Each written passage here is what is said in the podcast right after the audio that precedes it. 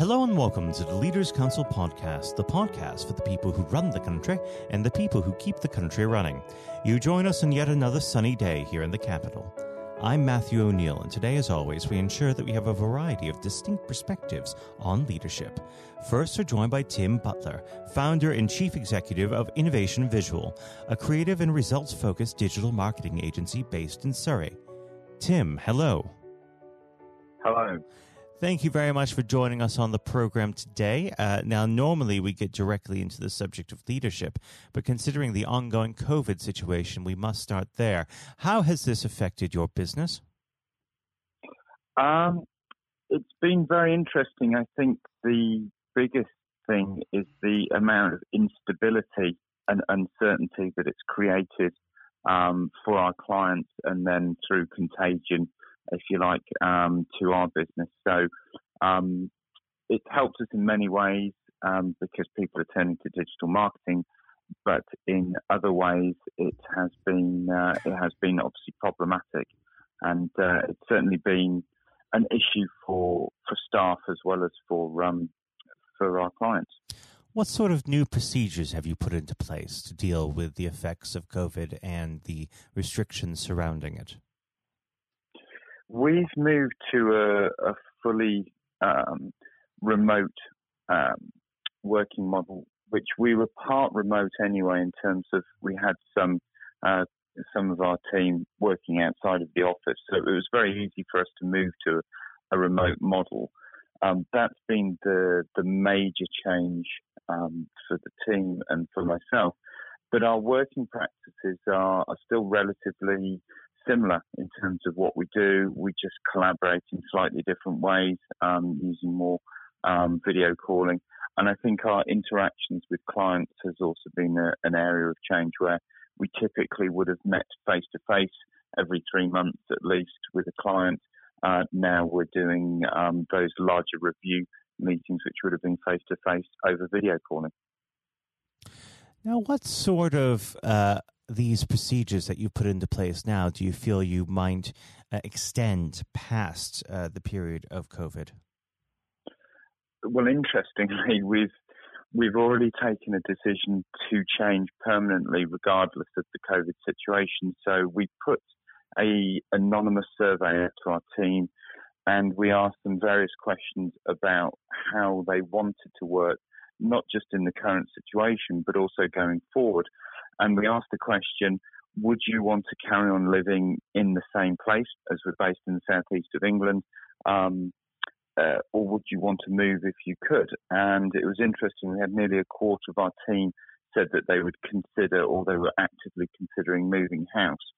So we've now said to our team that the changes we've implemented are permanent and therefore um, they will get to work remotely regardless of the COVID situation. And interestingly, one of our team put in an offer on a on a house in Newcastle uh, just two weeks ago. So um, the the change has happened, and the changes have stuck with us.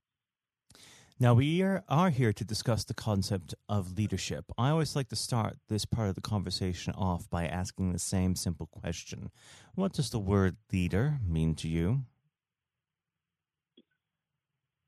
Um, I think a good leader or, or leadership is about allowing the people um, within your team to do their best work, to to thrive, and to develop themselves. I think you are a facilitator as a leader, and that should be your focus. You should see success as a leader being about success of the people um, within your team, within your unit, or within your business.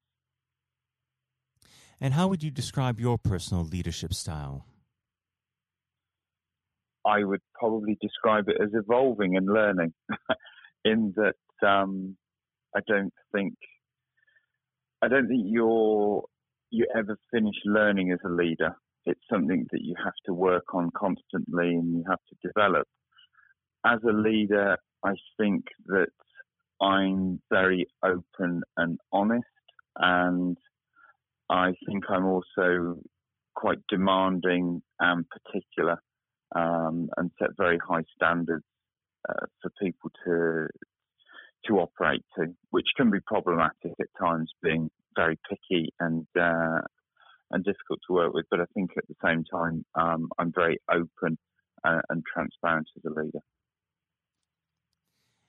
Now, of course, every leader has their inspiration. How did you get to your leadership style? Did you have a particular role model, or were you shaped more by circumstance? I think the I think that we are shaped by the leaders that we come across in our private and professional lives as we develop as people. I think it I think it's um, inevitable that we take inspiration and we take guidance and and and um, techniques from those that we see around us.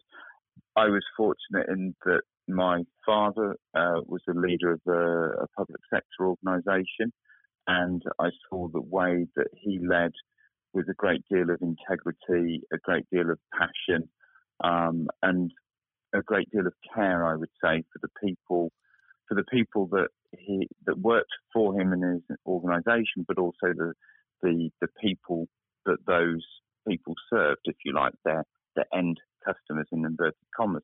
I think that's been a very powerful influence on my leadership style. I think also I've been fortunate to be mentored um, by Dr. Martin Stillman Jones, who has had a very successful professional career, and I think he's he's opened my eyes to uh, an analytical and problem-solving style of leadership, and I think that those those two people um, have probably been the most influential in terms of um, uh, the the day to day. And then I think that um, organizations and uh, also leaders like uh, Yvon Chouinard from Patagonia in terms of his approach to the way he deals with people and the impact of an organization on the environment.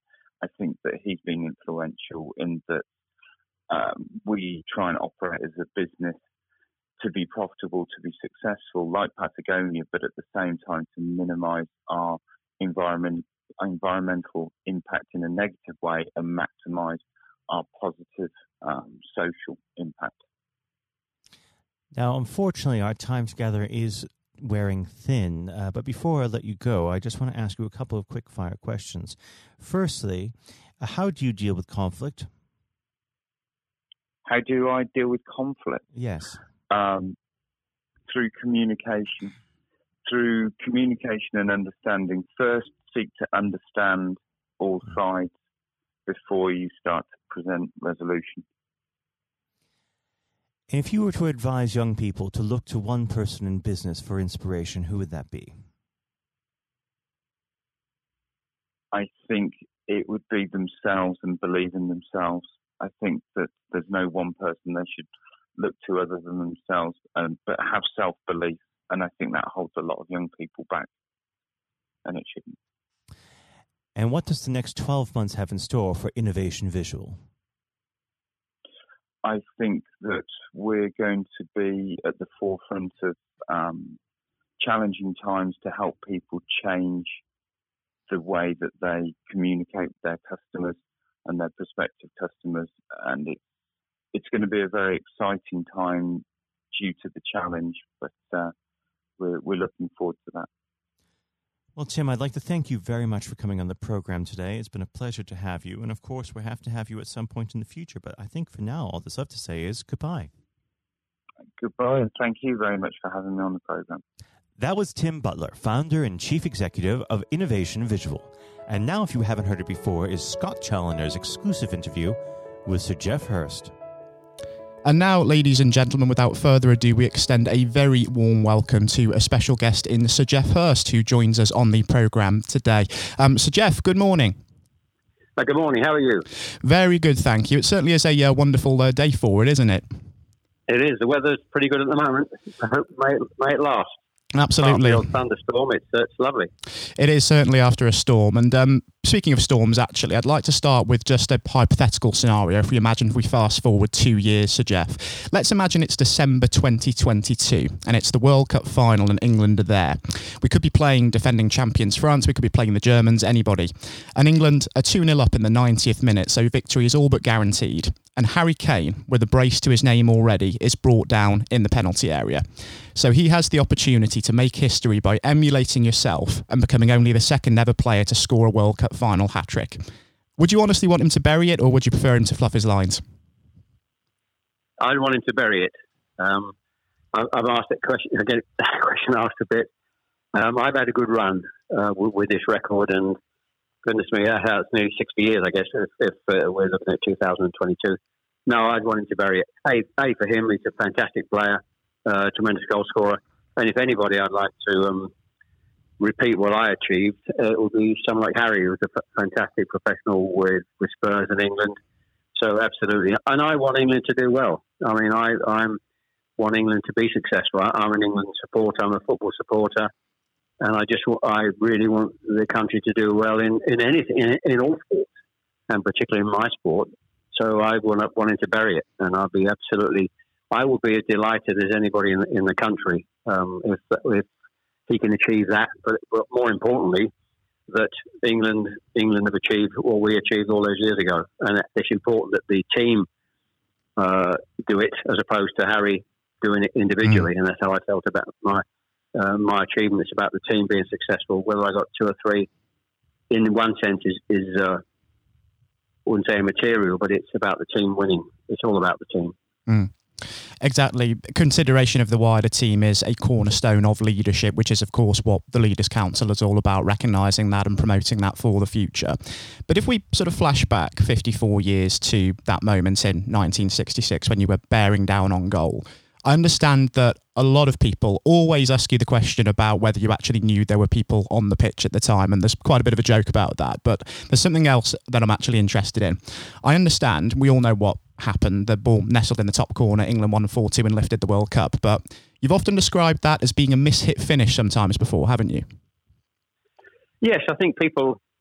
Um, I, have I, I, recall exactly what's amazing. I can recall exactly what I was thinking um, at that moment. Obviously, a crucial moment in, in the game towards the end of the game. I knew the game was nearly finished. I, as the ball came to me initially, I was actually with my back to goal. I was actually looking at the referee. Uh, 10 yards from me in the middle of the park, and he was waving, at the whistle in his mouth, but waving play on with both arms, indicating quite clearly, of course, that the game was nearly finished. So when I got to the edge of the box, I'm, I now think the game is nearly I'm thinking, if the game's nearly finished, I'm now going to whack this ball with everything I've got left. I'm thinking if it goes beyond the, beyond the sand into the corral. by the time the ball boy gets it back to uh, Hans Tilkowski, the German keeper, by that time, surely the game has got to be over. But as I always jokingly say, uh, I mishit it and it and it flew in. But I was thinking about wasting time, not so much about. Uh, but certainly, what I was going to do, which which showed, I was going to hit it as hard as I possibly could after those two hours. And it just goes to show sometimes that hit and hope, taking a punt, can sometimes be the way forward because I think it shows that in any form of leadership, be it in sport or in business, you can't go sometimes without taking risks. Absolutely, yes, absolutely, yes. I mean, I wasn't in that position with risk in a sense because the game is unfinished. But that that philosophy is right. You're just going to there's an element of, of, of risks uh, of making it, but there's got to be a control on that risk, not not stupid risks in, in mm. all walks of life. An element of maybe doing something you're not too sure about, but sometimes in life you've got, you've got to have a go. You can't uh, get be successful in terms of long term leadership if you're just always sitting on the fence and not taking any chances. I don't think that's where the great leaders will get to by having that kind of philosophy. You've got to move forward. And the last time that you actually joined us on the Leaders Council podcast and spoke with my colleague Jonathan White, uh, Sir Geoff, was back in February, of course. And that was a point where we knew a little bit about COVID 19, which was looming, but that was before it really took hold in the UK and really turned our world upside down. And before that, this summer was meant to be all about the England national team once again, who were going to the European Championships. But that's in a way now been replaced by the National Health Service, and we've been supporting the health service and applauding their efforts. And we're hanging out thank you banners displaying drawings of rainbows, very much in the same vein that you'd see the George Cross adorning most households during a major tournament year. Do you feel there are parallels between the sense of national unity that we've discovered during this time and the spirit of 1966? Oh, absolutely. Particularly the, the recognition of the NHS with what they're doing. And I think it was a great idea during that period where they asked everybody to stand outside their houses and clap and congratulate the NHS for what, what they were going through. And I think it's, it's been criticism in the past, of course, the NHS on how it's run, whether there's enough, enough funding for it and, and so on. But really, when you begin to realise during these turbulent times how absolutely vital and uh, important it is to have a, a health service that works efficiently and to see individually the, the amount of people who are uh, interviewed almost every day on the t- terrible circumstances they were having to work under with with masks and so on, and and also into what was also for me fantastic, all these people from different countries all over the world that were working in our country uh, with the same union to to be successful and uh, help people to survive uh, COVID and uh, very heartwarming. And I think that kind of feeling, I, I probably, as a player in '66, I probably wasn't aware at that time of the unity of the country. I've learned that over the years when I talk to people um, who were uh, about 66, and they will tell you what a great day it was and where they were, remembered exactly what they were doing, and the fantastic stories. So that identified then as that great unification of the country. 30 million plus viewers, the biggest view, TV viewing audience we've had.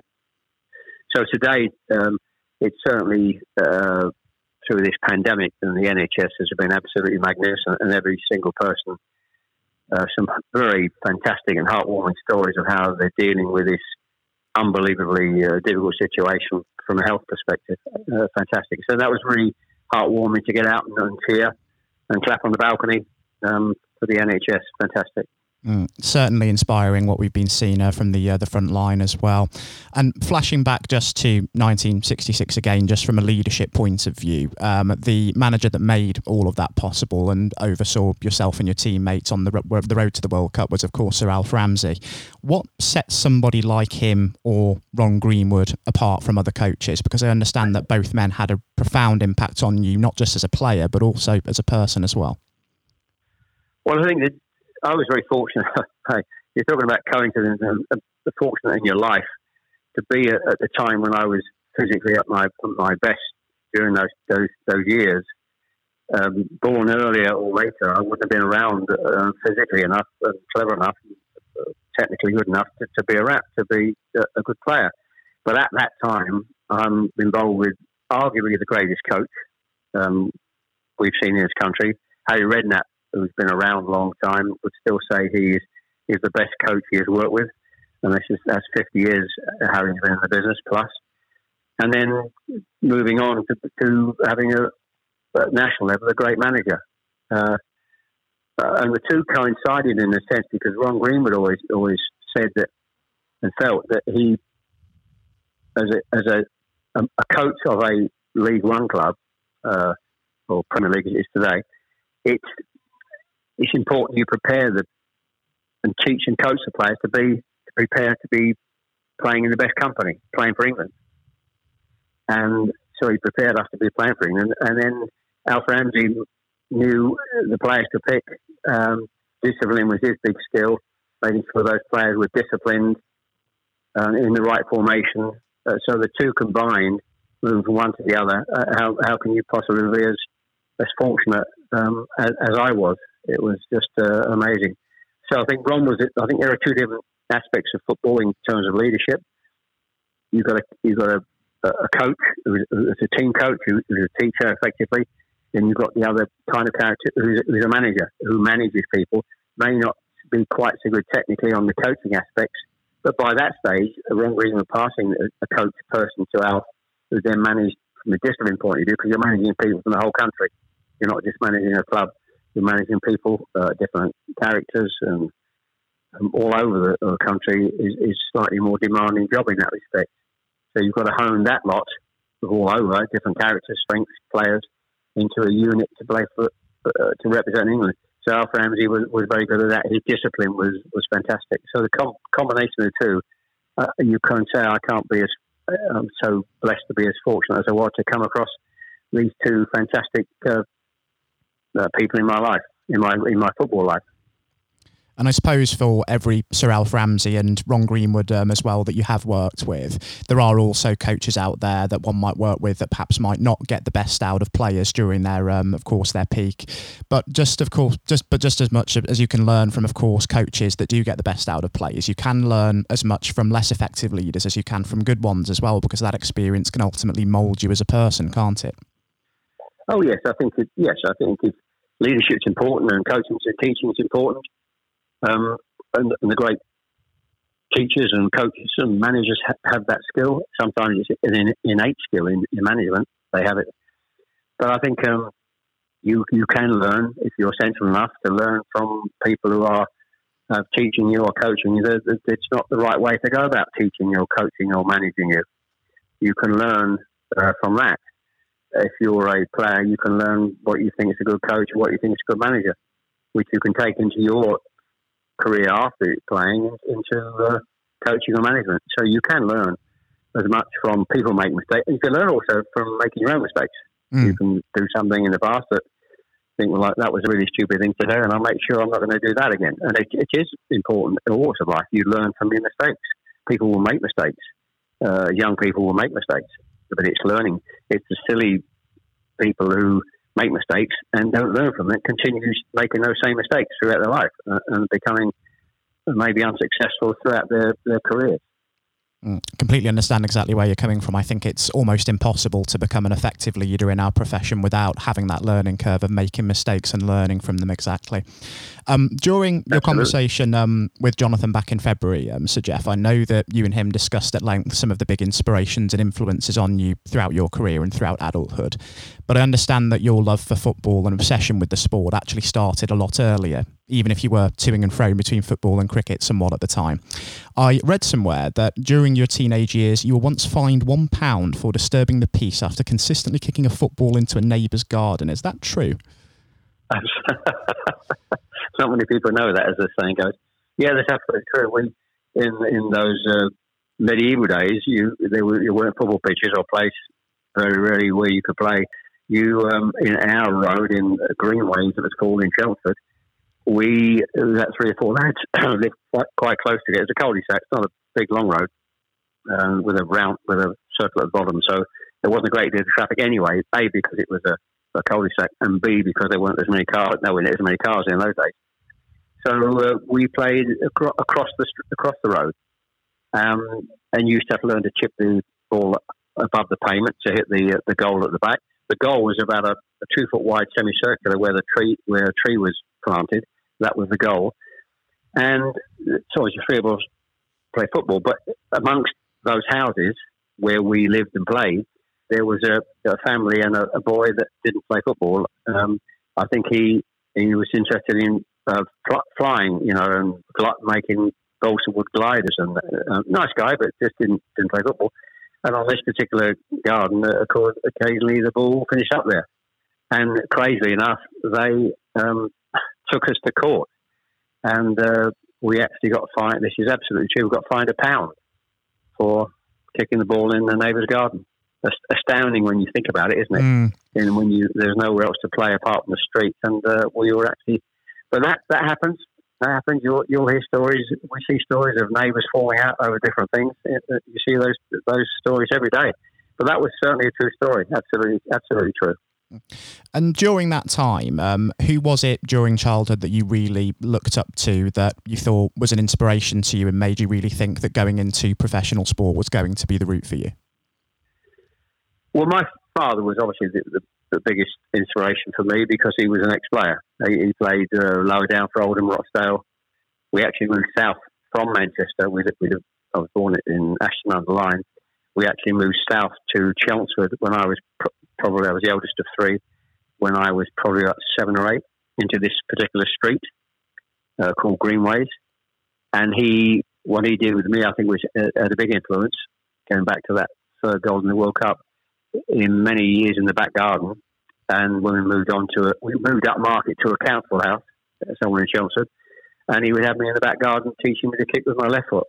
And so I, at that time, and even today, it's, uh, you don't see that many players that are uh, completely two-footed, and I was maybe not as two-footed as Bobby Charlton. Even Jack Charlton, his brother, didn't know which was his best foot. He, he was fantastic, but I was pretty, pretty um, um, two-footed. And a lot of the hat tricks I scored were one right, one left, and a header. So um, he, had, had a huge influence. I wasn't I wasn't a child, although I had a football, footballing father, I wasn't a child whose father pushed him into being a footballer. He, he um, and what happened with my, my story is a friend of my father, I know the guy's name, called Jock Redfern, unbeknownst to me, he wrote to two clubs uh, for a trial. He wrote to Arsenal and he wrote to West Ham United when I was just after school leaving age. Uh, West Ham uh, replied. They asked me to come for a trial. Um, I went for a trial with them, and uh, they saw something in me and took me on the what was called the ground staff then, uh, almost at school leaving age. And uh, so I wasn't necessarily thinking I've got to go into football. It's just that uh, that's how it, how it happened. Uh, although I enjoyed football and I was pretty reasonably good, there was no big focus on me uh, as a great schoolboy player. Nobody was scouting me or you know, writing to my parents saying, come and have a trial at this club or that club. Uh, but a friend of my father um, wrote the letter. So that's, that's how it happened. The problem I had during those early years, I enjoyed cricket as well. And I was messing about, as I, I kind of put it, between the two sports, which was hugely detrimental to me in my early, development, either as a cricketer or either as a footballer. And it wasn't until Ron Greenwood um, miraculously tried me. I was a midfield player then, or centre half at school, um, he uh, said, I'm going to try you up front. He put me up front in a game, and then my, my whole football career and life changed dramatically. And I suppose as well, what might have also done it for football as opposed to cricket was that fateful match uh, for Essex over in Aigburth against Lancashire, wasn't it? Yes, a lot of people know that. Uh, one game, uh, one game, the sort of messing about between the two. I had uh, one first class game for Essex, uh, as you said, Aigburth in um, in Liverpool, and I think I got naught and, and naught not out. I think something we won the game. Funny, I, I filled a couple of catches, but uh, Essex actually won the game. Um, v Lancashire up up in their territory, but that was that was a real problem for me. I think I could have done some advice maybe earlier to say make your mind up. When you look back, when uh, even today cricket goes through till what September, whereas football starts in July, so there's a huge overlap. And I'm still playing cricket until September, missing pre-season early games for those two or three years extremely detrimental to me doing well at one or the other uh, until Ron Greenwood just put me up front and that was it. And from a standing start, I think my first season around, I think September, October, I, I played my first game up front against Liverpool. And I think I played about 23, 24 games, uh, no, 27, 28 games and scored 14 goals, like one in two from a standing start for a, mm. midfield player. So um, quite changed dramatically. Um, that was 60, 62, 63 season, the three years before the World Cup. And when we think about leadership in football, the role of a goalkeeper, of course, not related to your own career, is to essentially build from the back and command this penalty area. And one goalkeeper that you played with, not just for England, but also for Stoke City in the later years in your career, was Gordon Banks. I have to confess, as a boyhood Port Vale supporter, I am relieved that incredible talents like yourself and Gordon are no longer occupying the dressing room there. And I did have the fortune of meeting Gordon when I was a young boy as well. But uh, what was Gordon like as a leader on the field? Well, first of all, he, he was a great. Uh, two things for Gordon. He was a, great keeper.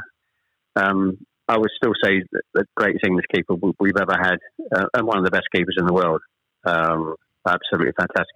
Funny enough, I didn't realise. It's funny how you look at. I seen when Gordon passed away, naturally, you know, sadly, um, a few months ago, and obviously it's showing a lot of videos of Banksy uh, programs about Banksy and the great saves he made and the save against Pele and so on. But I didn't realise how um, athletic he was, uh, how quick he was, athletic, um, springing forward to smother balls, uh, and not just hitting balls. Agility wise, he was absolutely fantastic. But as a character, he was a joker. He was a, a very kind, very mild mannered, lovely, lovely man, the nicest guy you can possibly wish to meet. But he was a joker. He always had a, a, a joke for you. Every time you met, sometime he'd have a new joke. And uh, people um, talk about him and who are close to him will remember what a what a, um, a joke he was. And they're the two things that really stick out for, for Banksy. And we were very lucky, very lucky, of course, to have that kind of and you need that kind of quality um, as a, a world class player when you win a World Cup. You need four or five players, which we were very fortunate to have in our team. Um, uh, Banksy is one of the world class players, along with Bobby Moore and, and Bobby Charlton. Uh, Jimmy Greaves didn't play, was a world class player, in, but in the squad, and Ray Wilson, our left back, I'd always argue was a world class player. So you need that kind of quality initially if you're going to be successful in winning a World Cup. Some world class players, and Banksy was up there, w- w- not with the best, the best for me. And another thing from during your days at Stoke City as well was that a talented but then troubled young midfielder by the name of Alan Hudson first joined the uh, the club around uh, the early 70s. And I know that you were asked to take him in as a lodger to provide him with a stable home during his spell there by then manager Tony Waddington. Now, I've spoken to a great many directors and executives on this programme before, and all of them describe trust as being a key cornerstone of leadership. How did it feel for you knowing that Waddington trusted you to that degree to ask that of you? Well, I was uh, extremely flattered. It was a, huge compliment that he saw me as a, and of course, over the years, hopefully that that has uh, come out. That's important that uh, you have those kind of qualities uh, as a player that a he saw when I was at West Ham, and b obviously acquired me to play at Stoke City. So I was I was initially first fairly surprised. I think and certainly my wife was fairly surprised when I when I said I need her permission for for me to um, uh, allow Alan Hudson to stay with us in that, those early periods. But what he saw, of course, in me was, uh, which is, I can see in myself, I was, I was a very disciplined person, a very disciplined player, which you have to be. I didn't really have, I would say, the qualities of the world class players like the Bobby Charltons and the Jimmy Greaves and the Bobby Moores. So uh, you need to have bring all the other characteristics to be successful at, at, that level, to compete in their level. And discipline was one of them. And, and um, obviously, Tony Waddington saw that. And if you wanted to put, he trusted me that I was disciplined enough to hopefully push some of my discipline into Alan Hudson, which we did. And um, in those early six months and year, a couple of years, he was come up a bit heavier from Chelsea. He lost a bit of weight. And uh, although he was a little bit indisciplined himself, hence they needed him to, to stay with me, what he was was a fantastic player. He is uh, was he is one of the, the, the, most fantastic players I think I've come across the, across, but not hit the best because I think he was a certain uh, slightly bit of ill discipline within his, his general life, and you need at the top, and I'm talking at the top being, being an England player, but I'd compare him purely on ability compared with ability up in the Franz Beckenbauer mold mm. without any shadow of a doubt. He, he was that good. So it was a bit of fun and enjoyable times. Uh, getting uh, serving Alan Hudson the cups of tea about eight o'clock at night when we had our tea at our home for those uh, those few months, and I think it was a, a, big help to uh, getting Alan back on track and performing brilliantly for the club. And following on from your days with the uh, the Potters, you went on, of course, to play football in Ireland and the United States before the end of your career. Did you feel that the dressing room and indeed leadership culture at those clubs differed from perhaps what you've been used to back in England?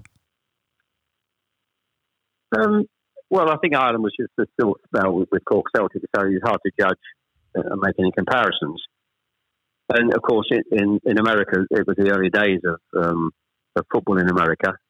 Uh, and I thoroughly enjoyed my time at, at Seattle. So it's difficult to make a, uh, a comparison. I think I was fortunate at West Ham. We, it was a great time for the club. And I was fortunate to play with Stoke City uh, for three years. And it was a fantastic time for that particular club. They won, of course, the, uh, the, the League Cup before I went there. Mm. Sadly, they knocked us out in the semi final. So it was a, a marvellous time for, for that particular club and very close. We actually, I think we played Ajax in, in, the, in the, following year in, in, Europe. I think we only lost on, on a goal over two, over the two games against Ajax. So it was a great time for the club. So I'm very fortunate to have played uh, for, for, those two clubs.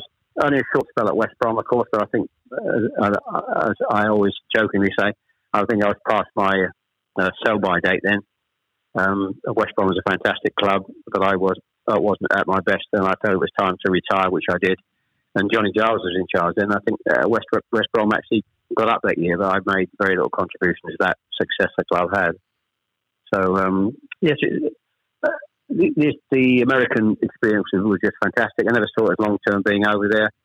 That was a, a, a, brilliant few months with my wife and um, uh, two daughters, and my wife, think she was uh, pregnant with her third daughter over there. So that was that was a good time. It's completely different. Ireland was just a just a. I always joke about Ireland. I was there for about I think a month. I think it was, and I enjoyed the experience. And I earned a few quid, and I think it paid for, for the kitchen in one of my houses back in England. New, new kitchen. so it certainly went really well.